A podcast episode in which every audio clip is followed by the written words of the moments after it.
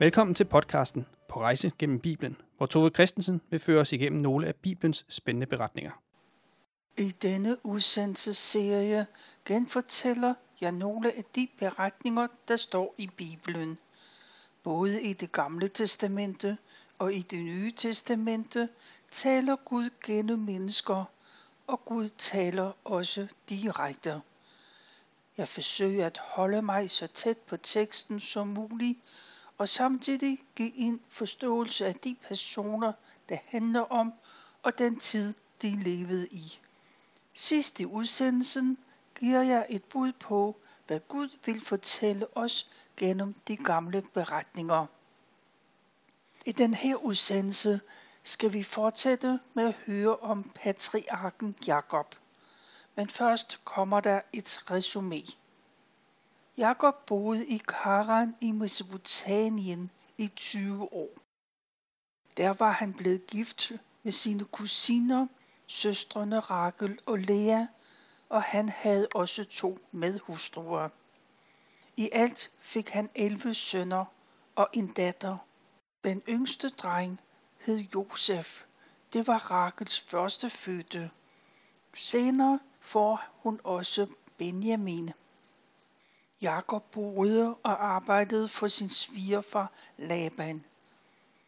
Efter 20 år var deres forhold meget anspændt. Så Jakob besluttede sammen med Rakel og Lea, at de ville følge Guds anvisninger og tage tilbage til Jakobs hjemland, tilbage til Kanaan. Jakobs familie gjorde sig klar til afrejse. Jakob var en rig mand, han ejede kameler, køer, tyre, æsler i mængder, sammen med store flokke af får og geder. Derudover var der alle slavetjenestefolkene og Jakobs fire hustruer og elleve sønner. De tog ikke afsked med Laban, for Jakob ville rejse i hemmelighed. Derfor tog han afsted da Laban var hjemmefra nogle dage. Laban begyndte den lange rejse tilbage til Kanaan, det land, der senere kom til hede Israel. Gud havde lovet Jakob og lovet hans far Isak og hans farfar Abraham, at de skulle blive så talrige som sandet på jorden, og verdens frelser skal fødes igennem deres slægt patriarkerne Abraham, Isak og Jakob, de blev alle tre udvalgt af Gud på hver deres måde. De havde på ingen måde gjort sig fortjent til udvalgelsen, men Gud var med i deres liv, og han handlede igennem dem, for at verdens frelser kunne blive født. Efter 20 år i udlandet var Jakob nu på vej tilbage til Kanaan.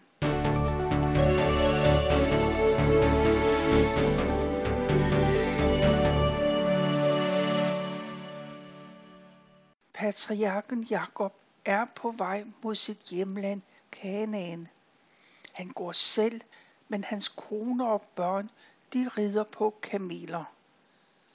Det er en større forsamling, der har forladt Karan. I første omgang skal det igennem Øvfratfloden og over til bjergene ved Gilead.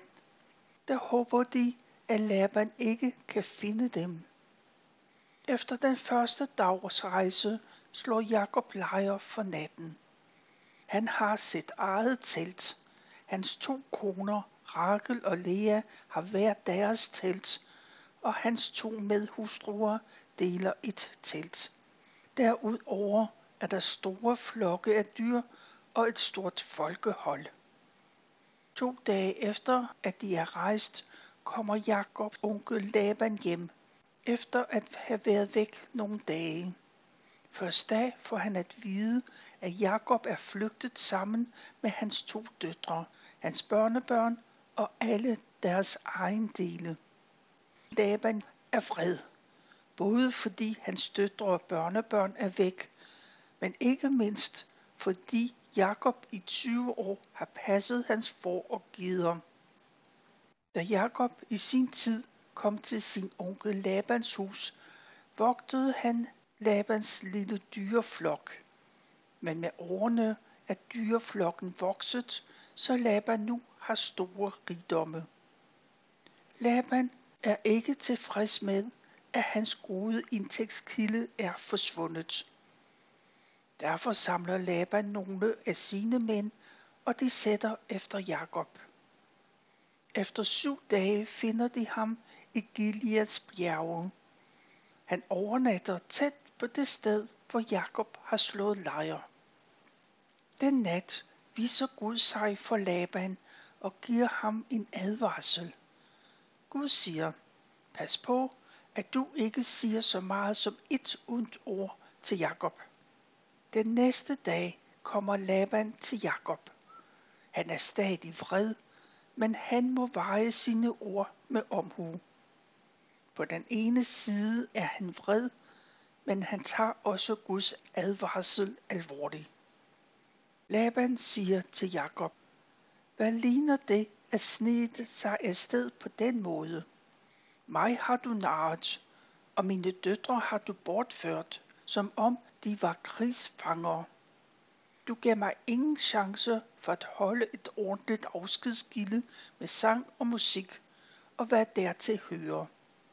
Du gav mig ikke lov til at kysse mine døtre og mine børnebørn farvel. Du har opført dig rigtig tarveligt.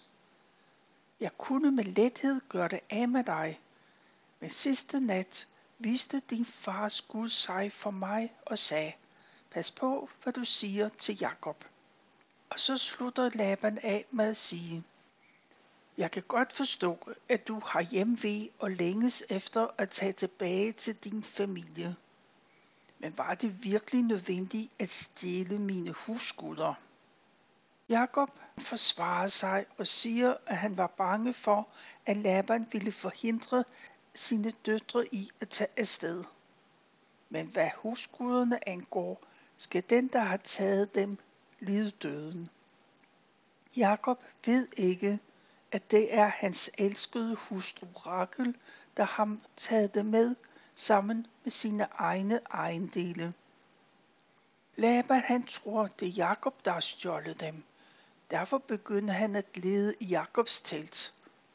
Han fortsætter ind i Leas telt og bagefter i Jakobs to med hustruers telt, men han finder dem ikke. Til sidst kommer han til Rakels telt. Rakel har gemt husguderne i sin kamelsadel, og hun sidder oven på sadlen. Da Laban kommer ind i teltet, undskylder Rakel. Hun kan ikke rejse sig, fordi hun har menstruation. For Laban er en kvindes blødning et tabu. Han tør derfor ikke bede Rakel om at flytte sig. Laban går derfor tilbage til Jakob og må erkende, at han ikke har fundet Guds statuerne. Nu er det Jakob, der viser sin vrede. Han siger, hvad ligner det at beskylde ham for at stjæle? Og så kan Jakob ikke længere holde sin vrede tilbage. Den vrede, som han har sparet sammen gennem mange år. Han siger, i 20 år har jeg været hos dig. Jeg har taget mig af dine får og gider, så de har fået levedygtigt afkomme. I al den tid har jeg aldrig taget det eneste af dine vædre. Hvis nogen af dine får blev angrebet eller dræbt af rovdyr, kom jeg ikke bare og fortalte dig det. Nej, jeg tog selv tabet på mig og erstattede det. Du krævede en erstatning for dyr, der blev stjålet, hvad enten det var min fejl eller ej. Jeg arbejdede samvittighedsfuldt for dig i dagens hede og udholdt nattens kulde, og ofte fik jeg ikke lukket et øje. I 20 lange år arbejdede jeg for dig. De 14 for at betale for dine to døtre, og de 6 for at erhverve mig en jord. Ti gange ændrede du mening for at snyde mig for min løn. Hvis ikke min farfar Abraham og min far Isaks vældige Gud havde været med mig, ville du som end have sendt mig afsted med tomme hænder. Men Gud har bemærket din ondskab og mit ærlige arbejde, og i nat advarede han dig. Sådan siger Jakob. Til det påpeger Laban, at Jakobs to kroner er hans døtre, så på den måde har Jakob fået alt fra ham. Derfor foreslår Laban, at de slutter fred, og for at synliggøre det, så skal de lave en sten høj. Jakob rejser den første sten, og hans mænd samler flere sten og bygger en sten høj. Jakob og Laban, de laver en pagt, en aftale, og så spiser de et måltid mad ved stenhøjen. Den mindehøj er en vigtig del af aftalen mellem de to ligeværdige personer. Stenhøjen skal være et vidne, så hverken Jakob eller Laban overskrider denne grænse med onde hensigter. De kalder stenen for mitzvah. Det betyder vagtårne. Laban siger, fra nu af skal Gud selv holde øje med os begge to. Hvis Jakob behandler mine døtre dårligt, så siger Gud det. Laban slutter med at sige, hvor vores fædres Gud, din far fra Abraham og min far fra Nagros Gud, straffer den af os, som bryder pakten. Jakob sværger ved Isaks vældige Gud, at han vil overholde den aftale. Og sammen offrer de til Gud. De offrer mange dyr til Gud, og derfor indbyder de deres mænd til et fællesmåltid. De spiser det kød, der ikke er brugt til offringen. Tidligt næste morgen kysser Laban sine døtre og sine børnebørn farvel. Laban tænker, at det nok er sidste gang, han ser dem. Han giver dem sin velsignelse og rejser hjem. Jakobs lejr bryder op, og de fortsætter deres rejse mod Kanaan. En dag ser Jakob to engle, og han er klar over, at Gud er med ham. Jakob ved, at hans bror Esau bor i landet Idum, og han helt sikkert vil høre, at de er på vej. Det gør Jakob bange. Derfor kalder han nogle af sine mænd til sig. De skal gå til Edom og hilse Isau fra ham og fortælle, hvordan det er gået i de seneste 20 år. Mændene får gaver med. Det er en pæn flok køer, æsler og får og geder og mange slaver, både mænd og kvinder. Jakob håber på den måde, at Esau vil tage godt imod ham. Sendebudene kommer tilbage og siger, vi tog hen til din bror, og nu er han på vej herhen med 400 mænd. Jakob er nu klar over, at Esau også har klaret sig godt, og han går i panik. Jakob beslutter at dele sin husstand og sine husdyr i to lejre. Ved at gøre det, håber han på, at hvis Esau angriber det ene gruppe, kan den anden måske reddes.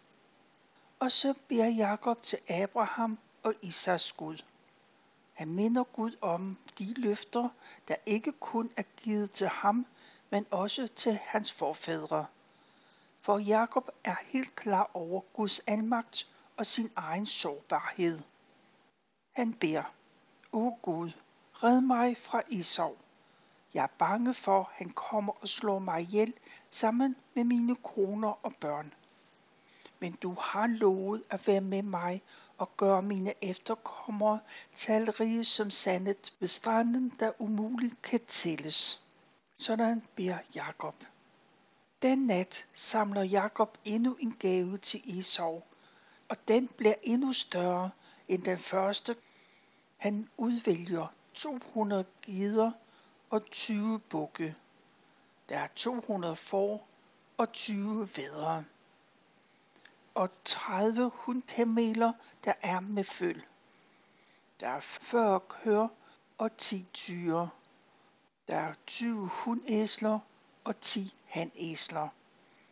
Jakob giver en slave ansvaret for hver dyregruppe, og de skal sørge for, at der er god afstand imellem hver gruppe af dyr. Hver enkelt mand skal sige til Esau, at der er en gave fra Jakob, og han selv kommer bagefter. Men det håber Jakob på, at han kan formidle sin bror med de generøse gaver. Mændene går i forvejen, men Jakob bliver i lejren for at gå til ro.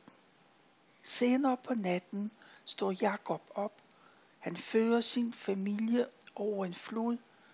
Bagefter bringer han også sine ejendele i sikkerhed der. Jakob er alene i mørket og har udsigt til en skræmmende møde med sin bror. På det tidspunkt ser Jakob en mand komme gående hen imod sig. De to mænd begynder en brydekamp. Den varer lige indtil det begynder at lysne. Der indser manden, at han ikke kan få overtaget over Jakob, og derfor giver han Jakob et slag på hoften, så den går af led. Jakob griber fat i manden, og manden siger, lad mig gå, det begynder at blive lyst. Men Jakob gisper og siger, jeg slipper dig ikke, medmindre du velsigner mig.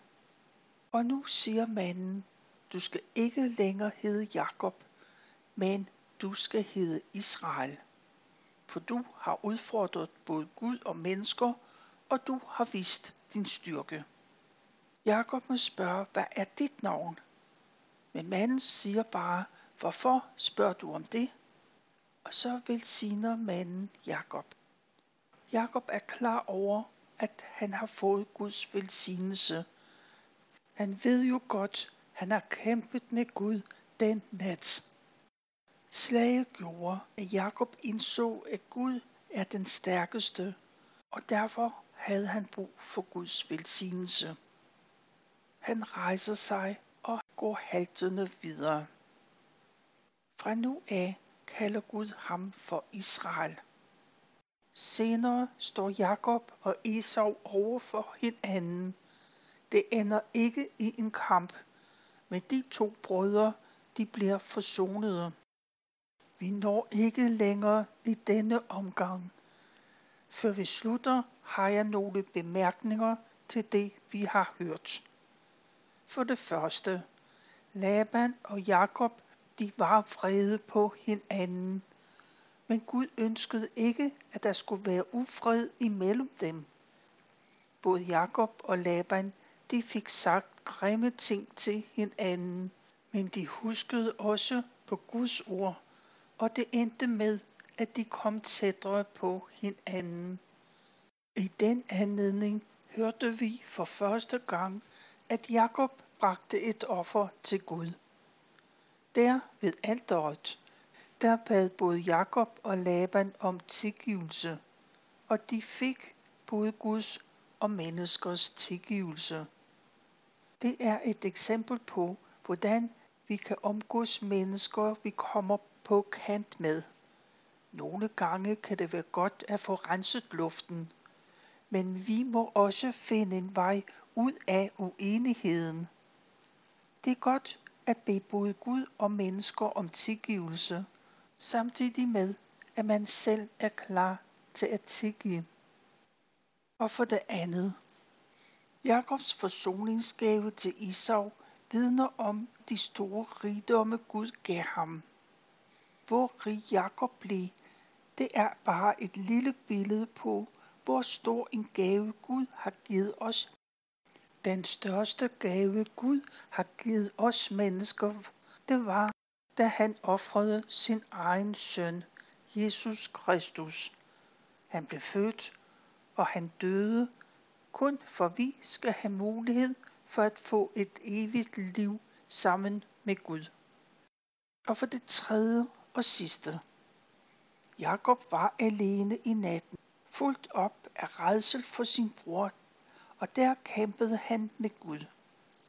Jakob vandt det endelige slag, fordi Gud gav ham et slag på hoften, så han faldt om. Igennem det slag indså Jakob, at han havde brug for Gud, og for hans velsignelse. Jakobs styrke var, at han indså, at Gud er den stærkeste. Fra den dag haltede Jakob, og det blev en daglig påmindelse om, at han havde brug for Guds velsignelse. Jakob og vores levevilkår er forskellige, men vi kan også stå over for en fortid, der indhenter os. Det kan være, vi også har glemt Gud midt i en travl hverdag, eller at sorg og vrede har fået overhånd i vores liv. Ligesom Jakob gjorde, må vi søge Gud, for vi har alle dagligt brug for Guds velsignelse, Guds nåde og tilgivelse. Det er ved at være slut på denne udsendelse. Vi har hørt fra 1. Mosebog kapitel 31 og 32.